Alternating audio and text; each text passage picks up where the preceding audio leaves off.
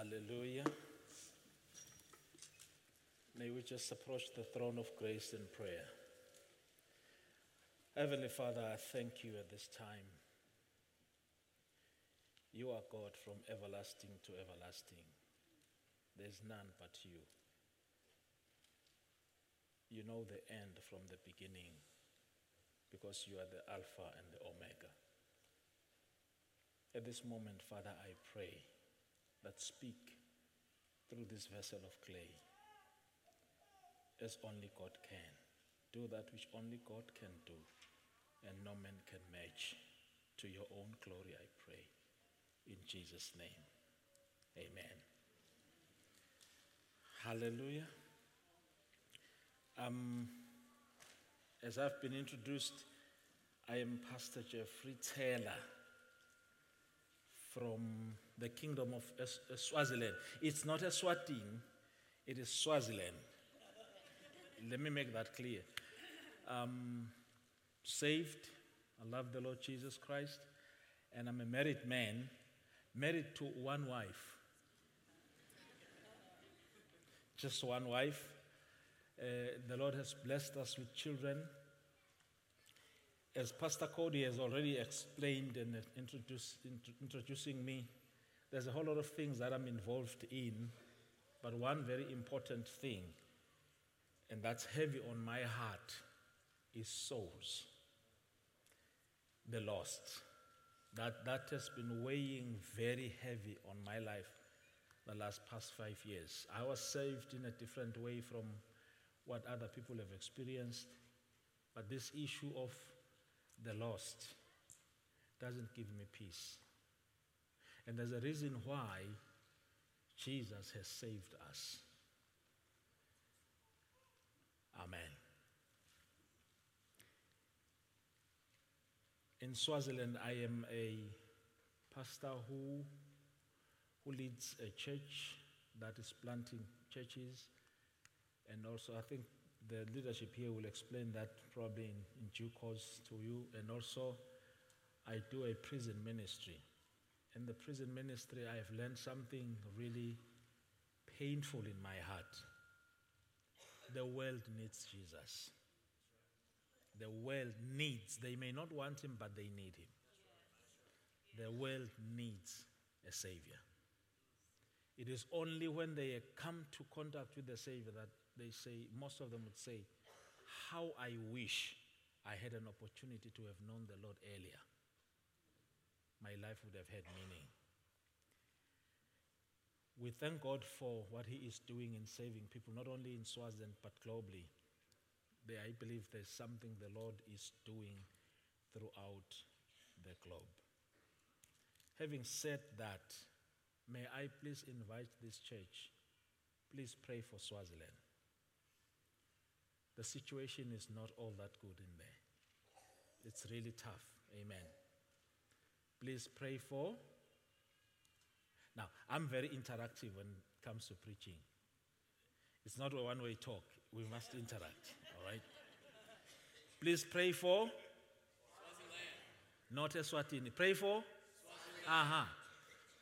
Please, may we pray for the nation of Swaziland. The situation there politically is not the best that we may want to, to have.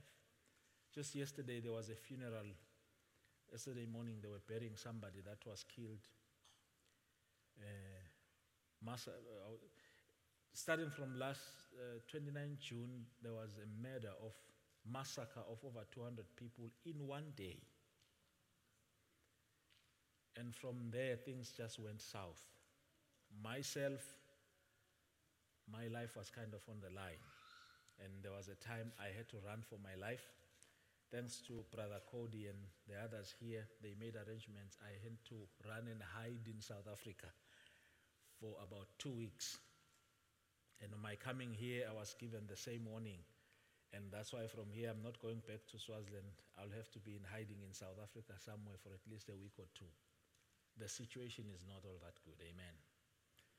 But there's something I can tell you. There is a God in heaven. Yes. And that God is in charge. That's why I'm not actually in fear of anything, because he can take care of us, amen. I'm not intimidated or anything. I know there is a God in heaven, and he rules and reigns over the affairs of men. So please be with us in prayer uh, that the Lord will intervene in the political situation in Swaziland speedily so, before we lose many lives. Amen. We are aware that uh, the king has engaged Russian mercenaries to kill people there. Uh, they arrived la- this previous Tuesday, about at least fifty of them. And there's a whole lot of things that are happening, but just pray for us. We are in a tough time. And we are in the tough time when the king has... He openly, he himself openly said that he's got his mercenaries who will deal with the people. It's not like speculation. He said it with his own mouth. So we, we are aware that uh, we are in for a rough ride, amen. But then, even then, there is a God in heaven. Amen. He is in charge. Can we just go to the Word of God in the book of Mark, chapter five? We will do a lot of reading today. And uh, trust me, I'm not going to keep you here for long. We will leave pretty soon. By midnight, no one will be here. We will all be home. So we won't stay that long. So we will leave. Amen. Uh, Pastor Cody, if anybody has a problem with that, take it up with Cody, not me. And one thing, I, I'm a very soft-spoken person in my nature. That's how I am. So bear with me. Amen. But as you bear with me, make sure you don't sleep. All right. I, I don't think they've provided beds in here. Shall we stand for the reading of the Lord's Word? I always ask people to stand when we read the Word, not as a tradition, but just to honor the Word of God. Amen. Thus goes the Word. They came to the other side of the sea, to the country of the Gadarenes, and when Jesus had stepped out of the boat, immediately They met, out, they met him out of the tombs, a man with an unclean spirit. He lived amongst the tombs. Somebody say, he lived amongst the tombs. Lived amongst the tombs. Say it loud. He lived amongst the tombs. He lived amongst the dead. A man, okay, and no one could bind him anymore, not even with chains, for he had often been bound with shackles and chains, but he wrenched them apart and he broke the shackles in pieces. No one had the strength to subdue him. Neither day, night and day amongst the tombs and on the mountains, he was always crying out and cutting himself. Somebody say, cutting himself. Cutting himself. With stones. And when he saw Jesus from afar off, he ran and fell down before him. And crying out with a loud voice, he said, "What have you to do with me, Jesus, Son of the Most High God? I adjure you by God, do not torment me." For he, has, he was saying to him, "Come out of the man, you unclean spirit." And Jesus asked him, "What is your name?" He replied, "My name is Legion, for we are many." And he begged him earnestly not to send them out of the country. Now a great herd of pigs, swine, was feeding there on the hills. And they begged him, saying, "Send us to the pigs, let us enter them." So he gave them permission, and the unclean spirits came out of the man and entered the pigs, and the herd of uh, pigs, numbering about two thousand, rushed down the steep banks into the sea and were drowned in the sea. And the headsman fled and told it in the city and in the country. The people came to see what had happened. And they came to Jesus. Somebody say, they came to Jesus. Came and saw the demon-possessed man, the one who had the legion, sitting there. Somebody say, sitting. Sitting. Clothed. Somebody say, clothed. Clothed. Oh, you preach with me today. Sitting there clothed and in his right mind. Somebody say, right mind. Right mind. And in his right mind. And they were afraid, and those who had seen it described to those others what had happened to the demon-possessed man and to the pigs. And they began to beg Jesus to depart from their region. And as he was getting into the boat, the man who had been possessed with demons begged him that he might be with him. And he did not permit him, but said, go home to your friends. Somebody say, go home. Go home. To your friends. To your friends. Go home. Shout it, go home, go home. To your friends, to your friends. And tell them, tell them how much the Lord has done for you, number one, and number two, how he has had mercy on you. And he went away and began to proclaim in the Decapolis, ten cities that is, how much the Lord had done for him, and everyone marveled. May the Lord bless the reading of his word. We may be seated. Today I just want to challenge us briefly on a subject or topic I have entitled the talk, You Are Saved to Serve. You are saved to serve. Tell your neighbor, you are saved to serve. Speak loud. Tell your neighbor, you are saved to serve. Now, here we are reading a story of a man. I want us to get the background to the story. Jesus was teaching and preaching to a crowd, big crowd of people. Now, we know Jesus is God in man. God, fully God, fully man. So he has all the attributes of God. That is, he is omniscient. Somebody omniscient. What does that mean? He knows everything. He knows nothing takes him by surprise. Now, this previous day, he is talking to a crowd, a big group of people. And then he says to this team of disciples, let us cross over to the other side. They leave the crowd, crossing over. He knows what is going to happen there. The disciples don't know, but being God, he knows what's going to happen there. He left the crowd, and on the other side, this man who was living in the tombs met him. And this man was demon-possessed. People tried their means to help him, but they failed. They chained him. It didn't work. They did everything they could in human power. They could not. Brothers and sisters, you can never solve spiritual problems through human means. That's right. Never.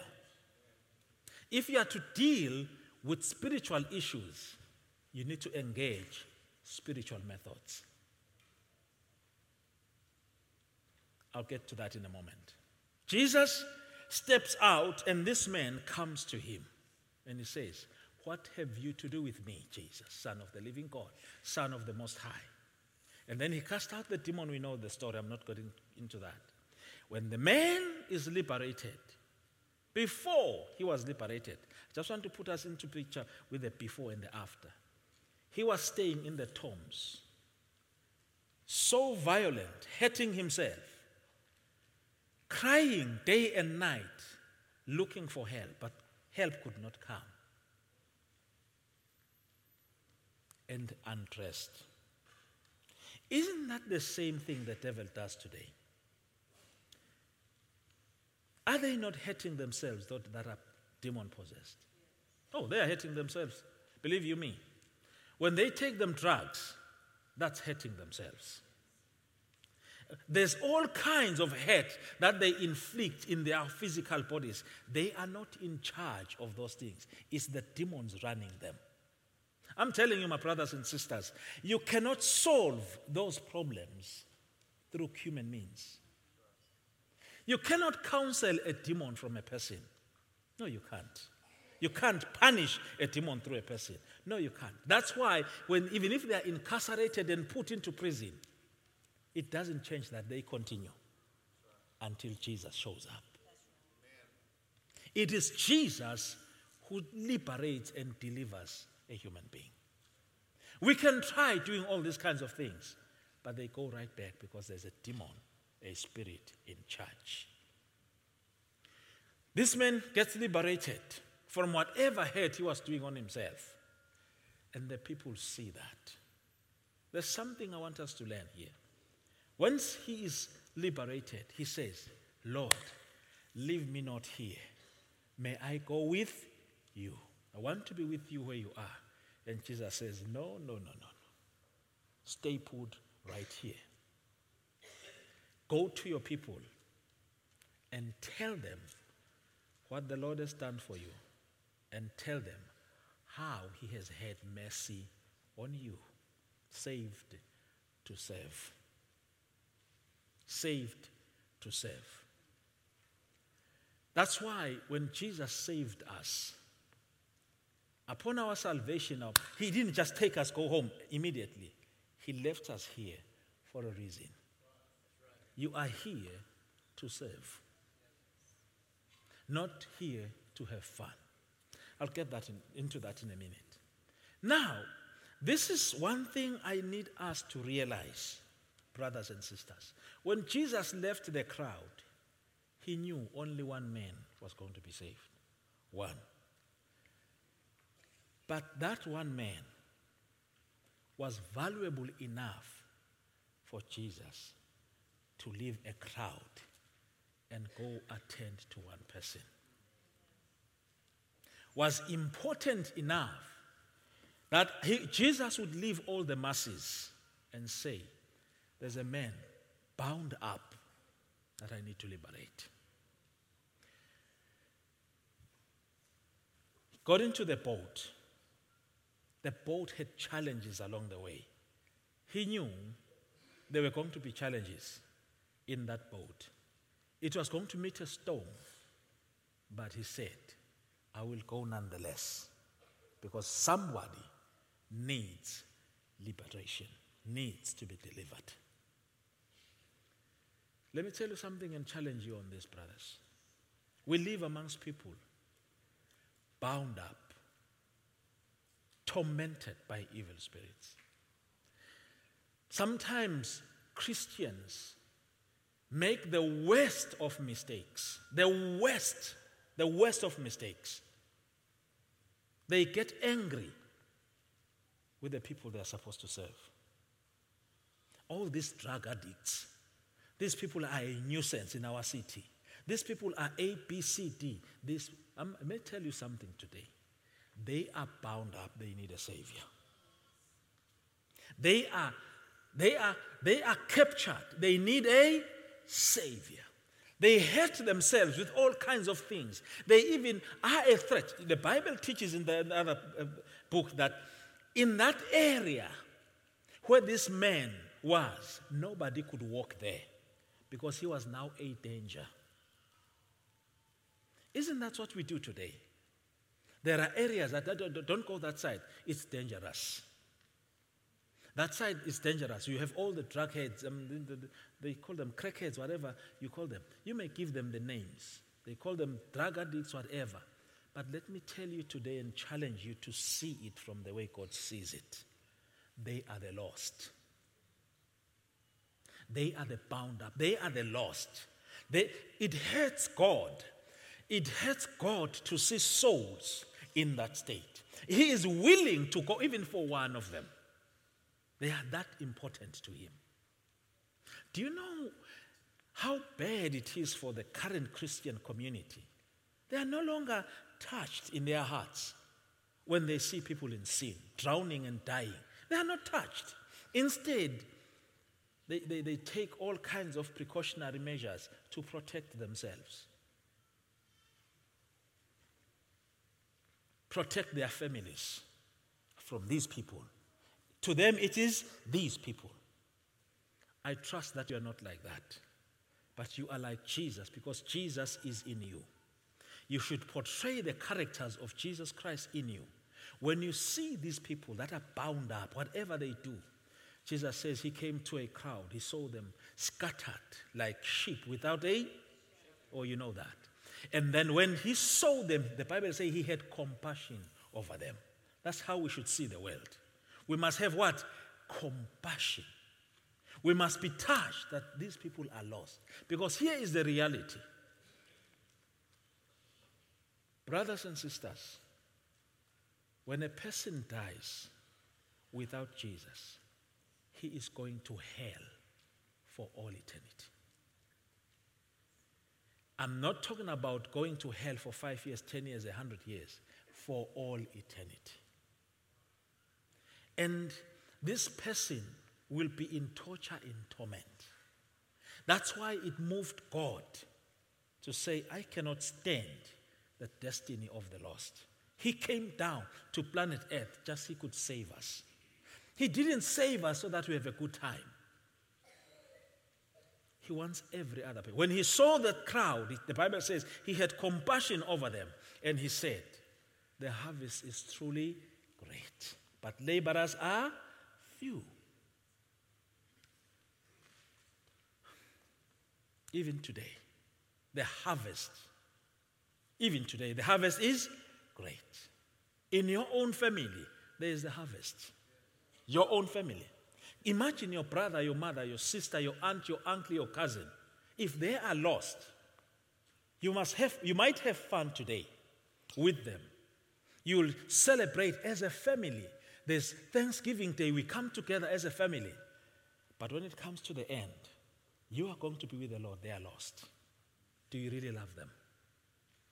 Why are you not touched by them in that state of being lost? Why are you not moved into tears? Why are you not moved onto your knees? Go beyond your family, the neighbors, the community you live in, the nation as a whole. We are irritated by the gays and the lesbians and whatever nonsense there is in, on the planet, even if it's legalized. But to Jesus, they are lost. Our approach and attitude towards that, we should realize the devil has got them all bound up. And Jesus is looking upon us to bring him to them. I see us, the, the church, the people, as the boat that will take Jesus to where he is needed. Because we are the temple of the living God. He dwells in us. When I go to a place, I am bringing Jesus, not, not anything else. Yes, you might meet the storms as you go. The boat met the storms. You might have all the challenges, all the laws that are in the land, that this is not something allowed. In the schools, preaching is not allowed. Find a way to bypass those so that you bring Jesus to the people. There shouldn't be any obstacle that should stop you from leading people to Jesus and bringing Jesus to the people. You are the boat that should do that.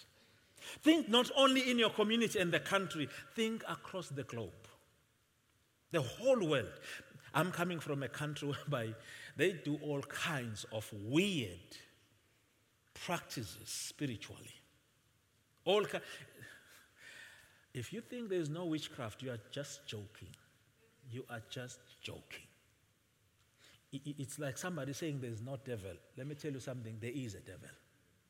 Okay? And he is busy. That's why Paul says we wrestle not against flesh and blood, but we wrestle against principalities, spiritual authorities in the, the powers of darkness. That's what they are there.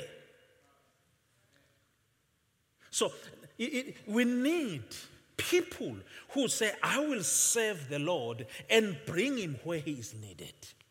I will bring Jesus where he is needed. I will make sure the world is touched by the hand of God.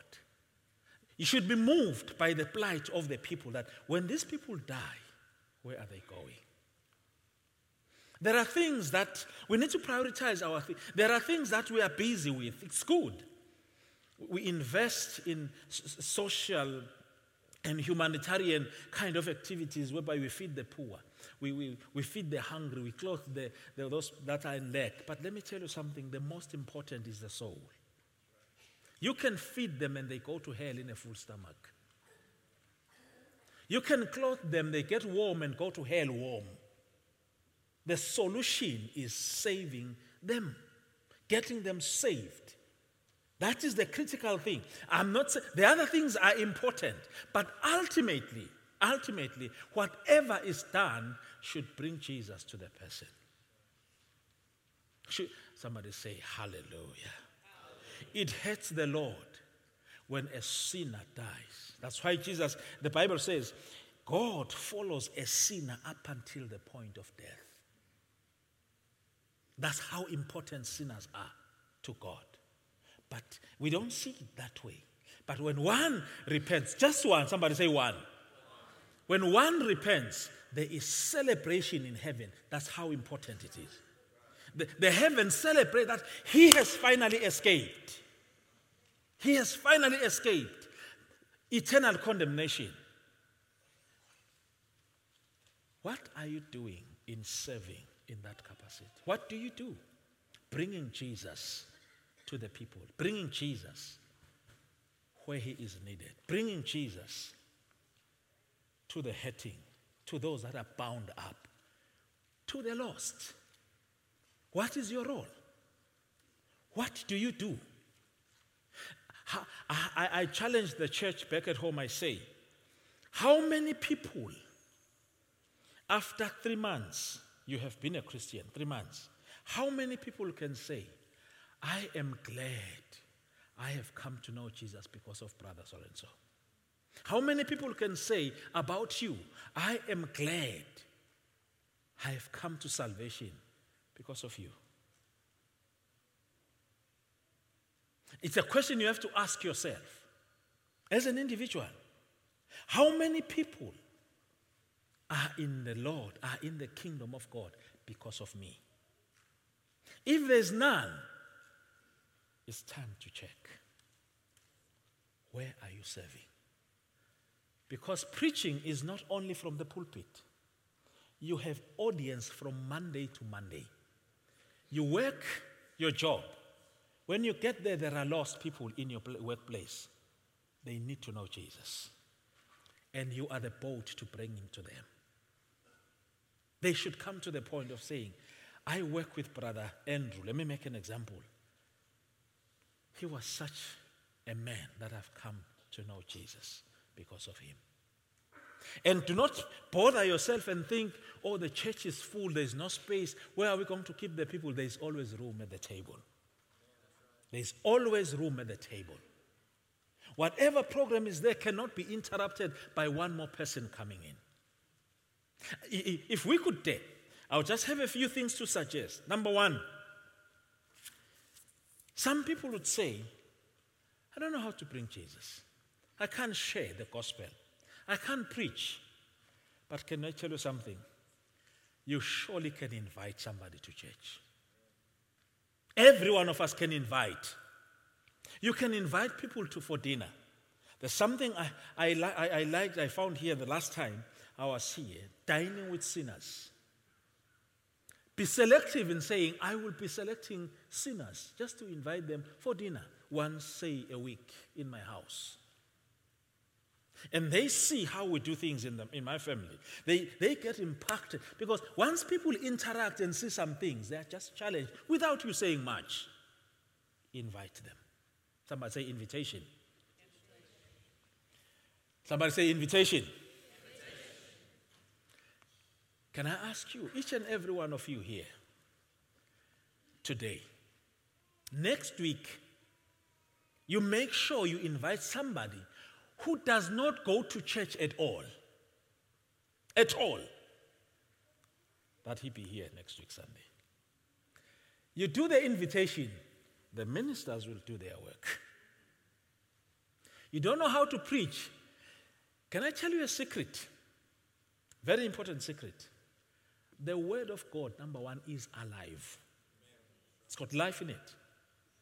Number two, the word of God is powerful. It's not about you. It's about the word. Once the word gets into the person, it's a seed sown. It will do its work. Get the person to be exposed to the word, and you leave the rest to the Lord. Everybody can invite. Amen. You can invite. We have friends, isn't it? Young children at school, you have friends, don't you? Who are school-going children? Ah, let me see those that, that go to school. Even you? I'm joking. Everybody that goes to... Do you have friends at school? If you have friends, you can invite them. At, friend, at friendship level, you can do what? Invite them. Number two, besides inviting, you actually can share the gospel. This man we are reading about, Jesus said to him, go tell them. Somebody say, go tell. Go tell them what the Lord has done for you and how he has had mercy on you. The world will understand you better. When you have your before, this is what I was before. But today, this is what I am. I was a drug addict, but today, you know what? Some of the things that we have gone through in life, don't be ashamed of them, because they are the instruments and the tools you can reach out to others. Because when you tell them, the Lord took me from this, from I was I wasn't born a preacher. Boy, I was violent. I was violent. And I used to do boxing, but uh, I used to do a whole lot of things. I was very violent. But when one man, one time I remember I went, there's a place called Lomahasha, close to the border with Mozambique. He said, if God could save that man, we were in class in the same school with him. And he said, if God could save that man, there sure is a saving Jesus. There was no way that man could be saved. One time we had a teacher. I, I was a person who didn't talk much. I was a man of few words. This teacher passed a comment I didn't like. Pew. Kids, you don't do that, all right? I was off. I was wrong. I hit that person.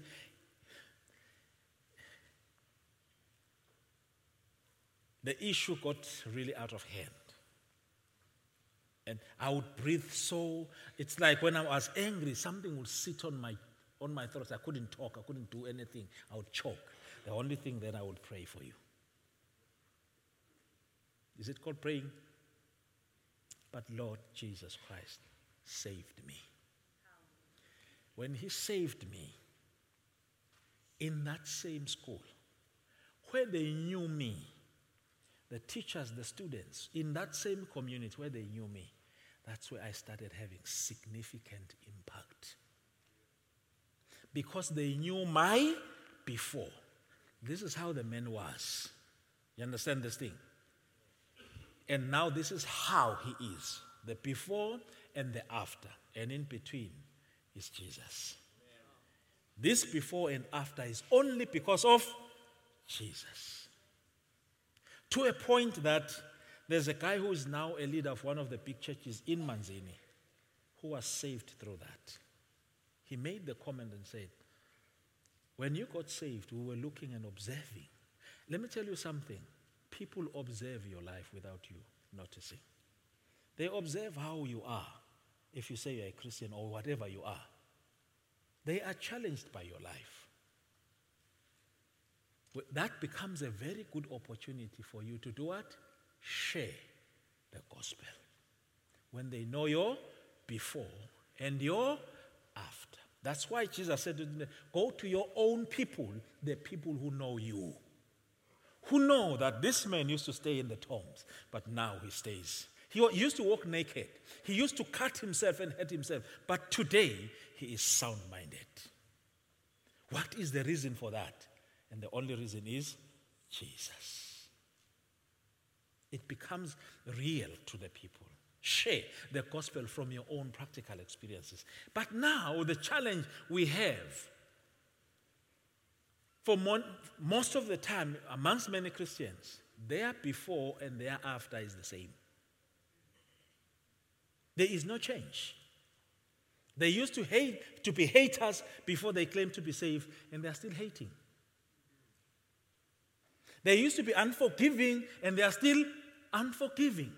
There are people they wouldn't talk to because this one hurt me so many years back. They don't see the change. Instead of bringing people to Jesus Christ, you run them off.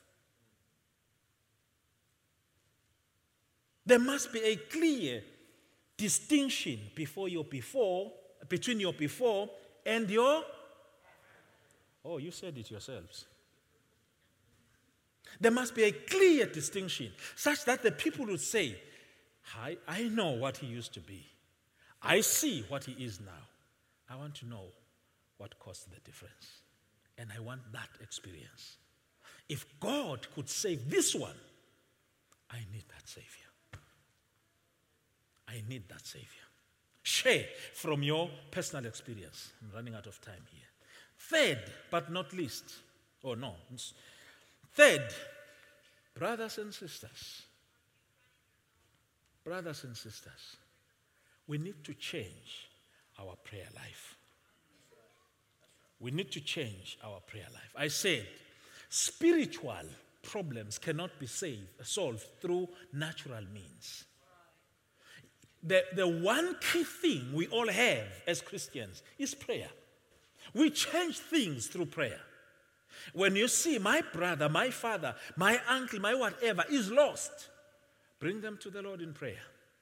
It means, if it means me fasting for seven days fast, take a fast and say, Lord, have mercy. I pray that you may reach, because the Spirit of God is the one who brings convictions, not you. No matter how eloquent you may be in speech, it is the Spirit of God who brings the conviction. And there's something Jesus said when it comes to prayer. I want you to understand this. He was the, one time the disciples told, asked him, teach us how to pray. He taught them. This is how you pray. That's in the book of Luke. Say, our Father who art in heaven, you know that. And then immediately after that, he makes a very important thing or statement regarding the attitude and the approach you should have in prayer. He said, I'll tell you a story. There was a man who had a friend. The friend had a visitor, and he had nothing to offer him. So he went to his friend and knocked, give me some bread so that I can give my visitor something to eat. And the friend could not get up to give him because his family was inside, children and wife were inside, and the door was, well, you said it. And then he said, although he could not wake up and give him what he wanted at that time. But because of the man's nagging, consistency, and giving up attitude, the man would get up and give him all that he needs. And then he says, I tell you, with that attitude, ask and you shall receive. Knock and it shall be opened unto you. Seek and you shall find. For everyone with that attitude who asks, receives. With that attitude, who knocks, is open to him. With that attitude and approach, who seeks will always find. He was teaching them about prayer. The problem with the nowadays church, we are used to the, somebody say we are a microwave generation. We need fast things. You labor in prayer. You labor in prayer.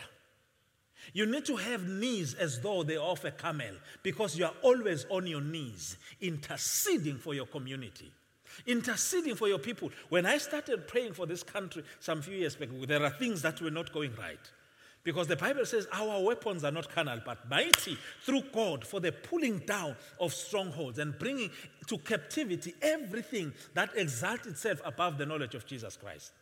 That is what you have to do. In prayer, you need to bring those strongholds of the enemy down. And if, if it means you do prayer walks, do you know prayer walks here? You walk through the community, you divide yourselves as a church. No, no, no. Iron City or Anniston is not going to be dominated by all these evil or wicked drug dealers and everything. We bind every stronghold of whatever in this community. You walk across, you pray, and let the people be convicted by the Holy Spirit. You can... Praying, you don't need a crowd. It takes you. It takes discipline. It takes commitment. Let me ask, let me do this again. Praying takes commitment, takes discipline. It takes focus. And the devil will interrupt your prayer life. You go into prayer. You start praying. Before you know it, you are thinking, uh-oh. I didn't change the oil. I didn't get the oil changed in the car. It's been making... You're supposed to be praying, though. And now you start thinking, oh, well, the kids are supposed to take so and so wherever. Oh, this is uh, the dentist appointment. Discipline yourself and focus. This is what we do sometimes. I would have a list of people I'm praying for. I have my area my, in my office where I pray. I lay the, the papers there. And Lord, I say, I call them by my name, by their names. I'm praying for Andrew Nanelli. And that's how I pray for some of you here that I know. And brothers and sisters, when you are praying, you are not just uttering words. There's a God in heaven who hears. And that God answers prayers. That God answers prayers. You may not see how he works. This guy called Mordecai, when he prayed, when they were attacked by Haman, he prayed to the living God. On the surface, things looked as if nothing was happening. But behind the scenes, the holy God of heaven was busy addressing this thing. If anything, in the eyes of Mordecai, things seemed like they are going well for Haman, their enemy. It's like Haman is winning. It looked like Haman is on, in control, because immediately Haman became very close to the king. And before you know it, he was invited for dinner, and for all these things, he was treated to banquets. But the same God was working in through those things. Do not focus on what you see. Focus on your faith in what you believe and pray for. God answers prayers. Especially if you pray according to his will. It is his will to have everybody saved. And it is important, it is not impossible for God to start and kick off a revival that no man can stop. You have, you've, you've heard of the Azusa Street revival, right? Things like those are born or birthed out of prayer. Intense prayer. Intense committed prayer. Pray. You are, you are, you are saved to serve in inviting the people. You are saved to serve in sharing the gospel. You are saved to serve in prayer. Let me end with this one. Uh-oh, my time is up. You must commit yourself to be an enabler. You may not be able to share the gospel, but there are people out there who are doing it. People like Diane, they need resources to go there, right? They, there's, be there. Paul, Paul prayed this prayer, which most Christians life like. They say, the Lord shall supply all of my needs according... Oh, you know that too. Why did Paul say that? That he, if you read just above that, he first of all appreciated that that church was an enabling church to him. They were there to enable him. They provided the things that he needed. And as a result, his God was to supply their need because they met his need. Christians are quick to, to look for the scriptures that are more like favorable to them, not understanding the context in which they come. Enable the people on the ground. And be an enabler. This is a mission summit, isn't it? There are missionaries you are partnering with as a church. Enable them to do the work. Where they are limited, be the hand that when, when Joshua was fighting the war, Moses had to lift the arms. Sometimes at a point in time, his arms were tired. Some people came and stood by him, and they achieved the victory. We need each other. We need people to enable those that are doing the work. You can definitely serve as an enabler. You can definitely do something significant. And you know what? When you have enabled somebody in Mexico to do the ministry, it goes to, the, to your credit before God. You will be surprised when God says, "Well done, good and faithful servant. When I was in prison, you visited me." And you'll be like, "When did I visit you?" You enabled somebody to do that. "When I was in hospital sick, you met my need. Lord, when did I do that?" There's somebody you enabled to go and meet a need in hospital. That counts to your credit. That counts to your reward. You can serve in inviting the people. You should serve in inviting the people. You must serve inviting the people, in inviting the people. You can serve in sharing the gospel. You must serve in sharing the gospel through your life, your before and your after, touching lives. You must serve in that capacity. Let the people see what the Lord has done for you. Not only within your community.